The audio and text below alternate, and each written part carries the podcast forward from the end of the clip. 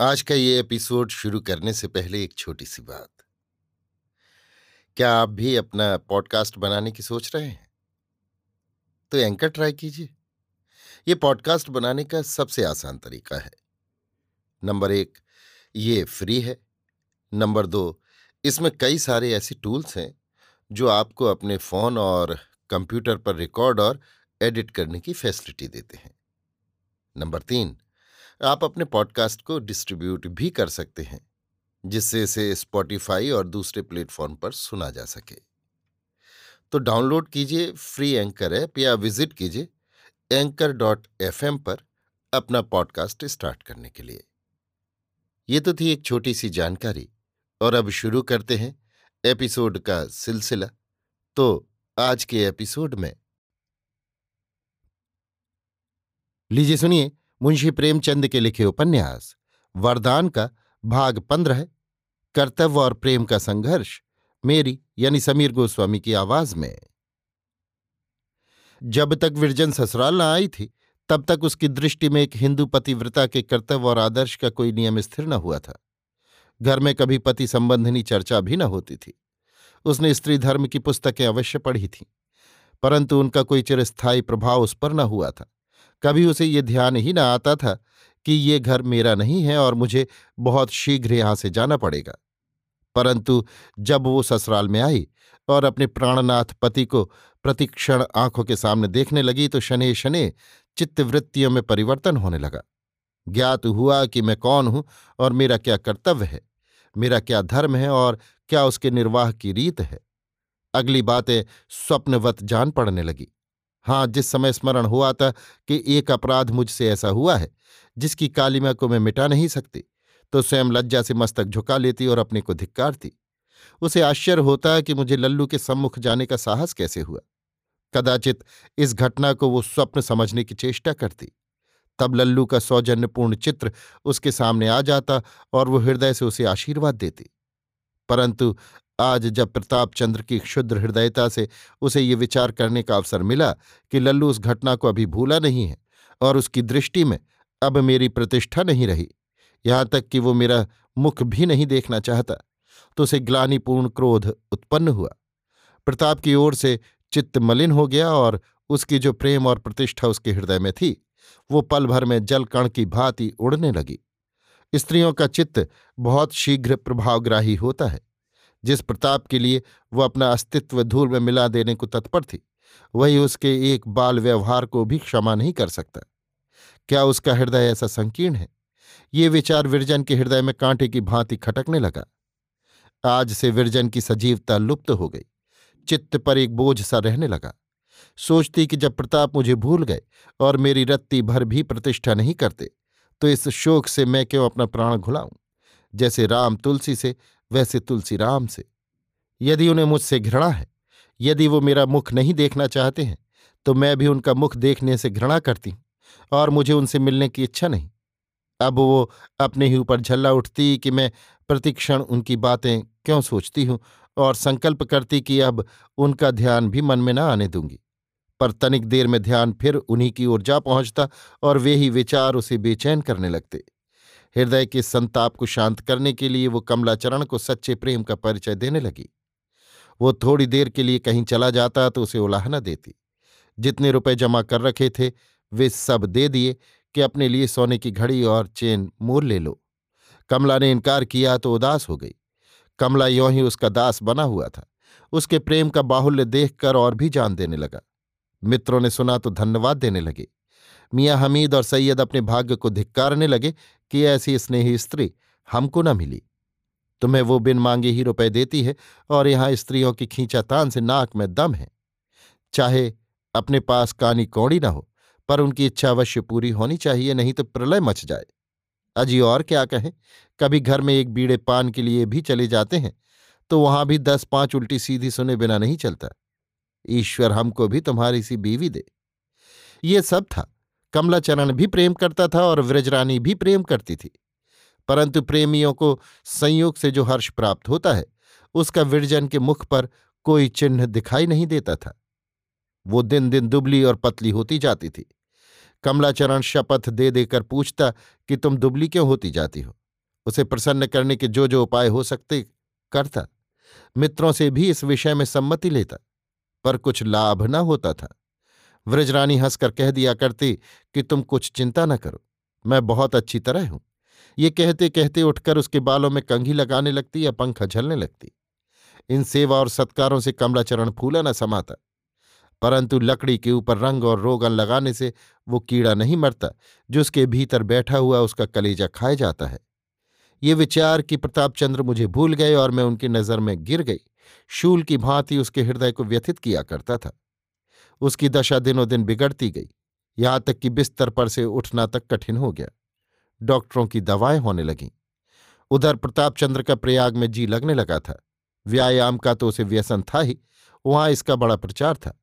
मानसिक बोझ हल्का करने के लिए शारीरिक श्रम से बढ़कर और कोई उपाय नहीं है। प्रातःकाल कसरत करता, सायंकाल क्रिकेट और फुटबॉल खेलता, आठ नौ बजे रात तक वाटिका की सैर करता। इतने परिश्रम के पश्चात चारपाई पर गिरता तो प्रभात होने पर ही आँख खुलती। छह ही मास में क्रिकेट और फुटबॉल का कप्तान बन बैठा और दो तीन मैच ऐसे खेले कि सारे नगर में धूम हो गई। आज क्रिकेट में अलीगढ़ के निपुण खिलाड़ियों से उसका सामना था। ये लोग हिंदुस्तान के प्रसिद्ध खिलाड़ियों को परास्त कर विजय का डंका बजाते यहाँ आए थे। उन्हें अपनी विजय में तनिक भी संदेह न था, पर प्रयाग वाले भी निराश न थे। उनकी आशा प्रतापचंद्र पर निर्भर थी। यदि वो आध घंटे भी जम गया तो रनों के ढेर लगा देगा, और यदि इतनी ही देर तक उसका गेंद चल गया तो फिर उधर का वारा न्यारा है। प्रताप को कभी इतना बड़ा मैच खेलने का संयोग न मिला था। कलेजा धड़क रहा था कि न जाने क्या हो। दस बजे खेल प्रारंभ हुआ। पहले अलीगढ़ वालों के खेलने की बारी आई। दो ढाई घंटे तक उन्होंने खूब करामात दिखलाई। एक बजते बजते खेल का पहला भाग समाप्त हुआ। अलीगढ़ ने चार सौ रन किए।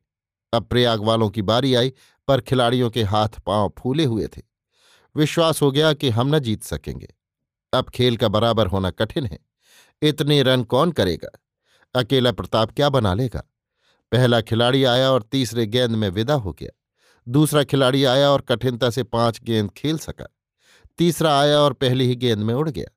चौथे ने आकर दो तीन हिट लगाए पर जम न सका। पांचवी साहब कॉलेज में एक थे, पर यहाँ उनकी भी एक न चली। थापी रखते ही रखते चल दिए। अब प्रताप चंद्र दृढ़ता से पैर उठाता, बैट घुमाता मैदान में आया। दोनों पक्ष वालों ने करतल ध्वनि की। प्रयाग वालों की दशा अकथनीय थी।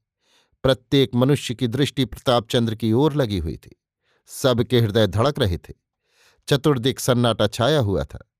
कुछ लोग दूर बैठकर ईश्वर से प्रार्थना कर रहे थे कि प्रताप की विजय हो। देवी देवता स्मरण किए जा रहे थे। पहला गेंद आया, प्रताप ने खाली दिया। प्रयाग वालों का साहस घट गया। दूसरा आया, वो भी खाली गया। प्रयाग वालों का कलेजा नाभि तक बैठ गया। बहुत से लोग छतरी संभाल घर की ओर चले। तीसरा गेंद आया। एक पड़ाके की ध्वनि हुई और गेंद लू की भांति गगन भेदन करता हुआ हिट पर खड़े होने वाले खिलाड़ी से सौ गज आगे गिरा। लोगों ने तालियाँ बजाई। सूखे धान में पानी पड़ा। जाने वाले ठिठक गए। निराशों को आशा बंधी। चौथा गेंद आया और पहले गेंद से दस गज आगे गिरा। फील्डर चौंके। हिट पर मदद पहुंचाई। पांचवा गेंद आया और कट पर गया। इतने में ओवर हुआ। बॉलर बदले। नए बॉलर पूरे बधिक थे। घातक गेंद फेंकते थे। पर उनके पहले ही गेंद को प्रताप ने आकाश में भेजकर सूर्य से स्पर्श करा दिया। फिर तो गेंद और उसकी थापी में मैत्री सी हो गई। गेंद आता और थापी से पार्श्व ग्रहण करके कभी पूर्व का मार्ग लेता, कभी पश्चिम का, कभी उत्तर का और कभी दक्षिण का। दौड़ते दौड़ते फील्डरों की साँसें फूल गईं। प्रयाग वाले उछलते थे और तालियाँ बजाते थे। टोपियाँ वायु में उछल रही थीं। किसी ने रुपये लुटा दिए और किसी ने अपनी सोने की जंजीर लुटा दी। विपक्षी सब मन में कुढ़ते, झल्लाते। कभी क्षेत्र का क्रम परिवर्तन करते, कभी बॉलर परिवर्तन करते। पर सब चातरी और क्रीड़ा कौशल निरर्थक हो रहा था। गेंद की थापी से मित्रता दृढ़ हो गई थी। पूरे दो घंटे तक प्रताप पड़ा के बम गोले और हवाइयाँ छोड़ता रहा और फील्डर गेंद की ओर इस प्रकार लपकते जैसे बच्चे चंद्रमा की ओर लपकते हैं। रनों की संख्या तीन सौ तक पहुँच गई। विपक्षियों के छक्के छूटे। हृदय ऐसा थर्रा गया कि एक गेंद भी सीधा न आता था। यहाँ तक कि प्रताप ने पचास रन और किए और अब उसने अंपायर से तनिक विश्राम करने के लिए अवकाश मांगा।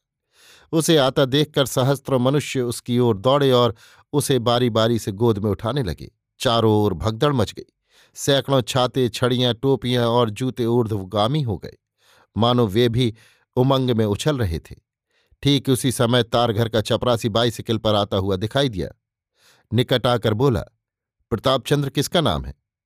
प्रताप ने चौंक कर उसकी ओर देखा और चपरासी ने तार का लिफाफा उसके हाथ में रख दिया। उसके पढ़ते ही प्रताप का बदन पीला हो गया। दीर्घ श्वास लेकर कुर्सी पर बैठ गया और बोला, यारो, अब मैच का निपटारा तुम्हारे हाथ में है। मैंने अपना कर्तव्य पालन कर दिया। इसी डाक से घर चला जाऊँगा। ये कहकर वो बोर्डिंग हाउस की ओर चला। सैकड़ों मनुष्य पूछने लगे, क्या है? क्या है? लोगों के मुख पर उदासी छा गई, पर उसे बात करने का कहाँ अवकाश? उसी समय तांगे पर चढ़ा और स्टेशन की ओर चला। रास्ते भर उसके मन में तर्क वितर्क होते रहे। बार बार अपने को धिक्कार देता कि क्यों न चलते समय उससे मिल लिया।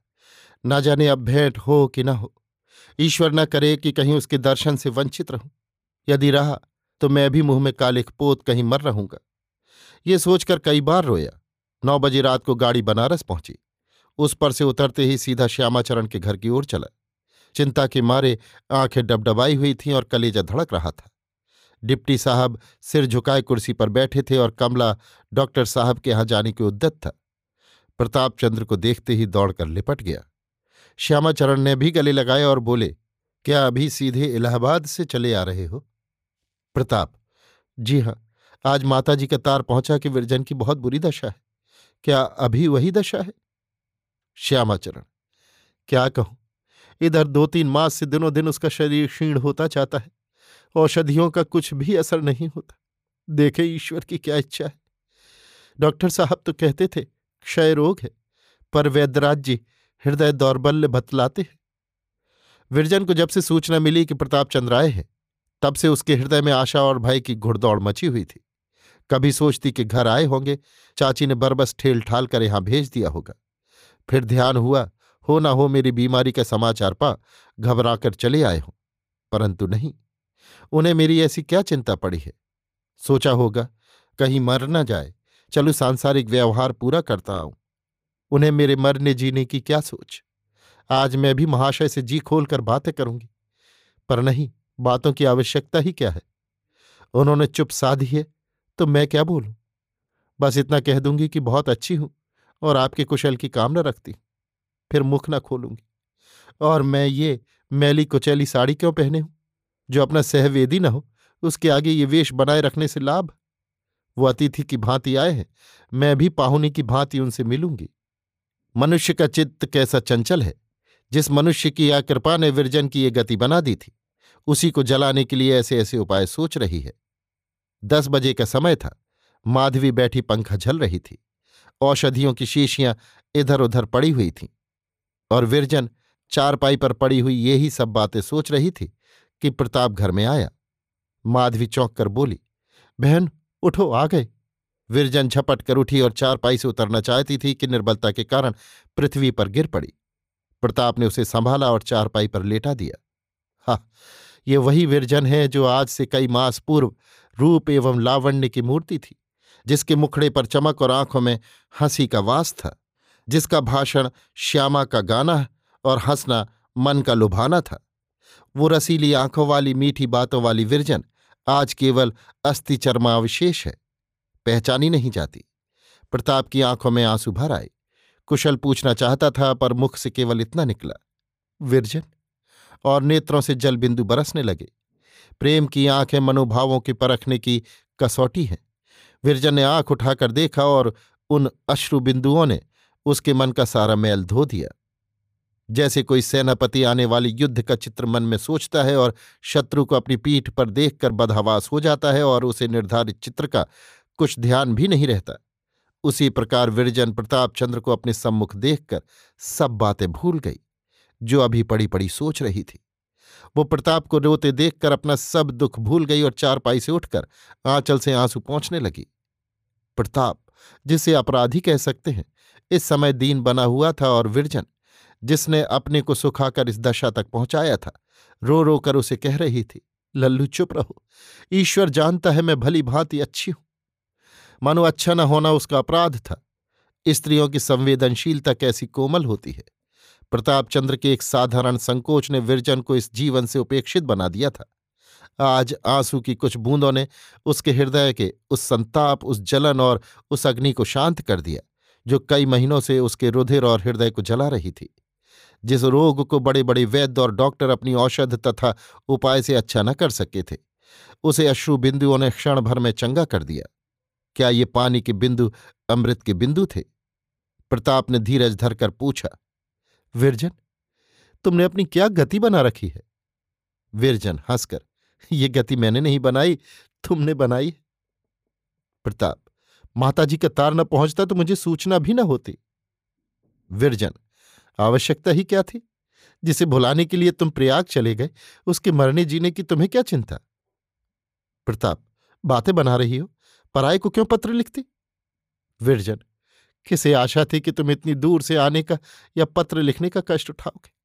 जो द्वार से आकर फिर जाए और मुख देखने से घृणा करे, उसे पत्र भेजकर क्या करती? प्रताप, उस समय लौट जाने का जितना दुख मुझे हुआ, मेरा चित्त ही जानता है।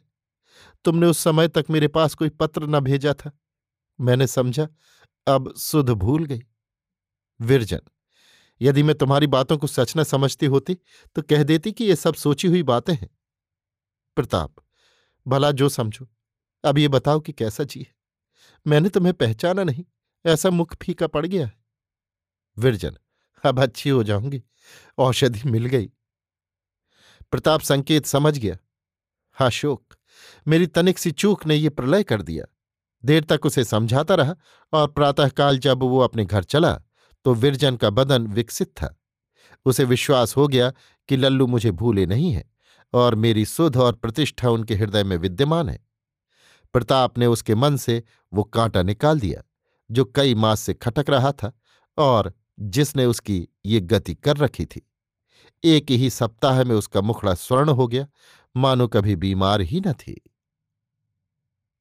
अभी आप सुन रहे थे मुंशी प्रेमचंद के लिखे उपन्यास, वरदान का भाग पंद्रह, कर्तव्य और प्रेम का संघर्ष, मेरी यानी समीर गोस्वामी की आवाज़ में।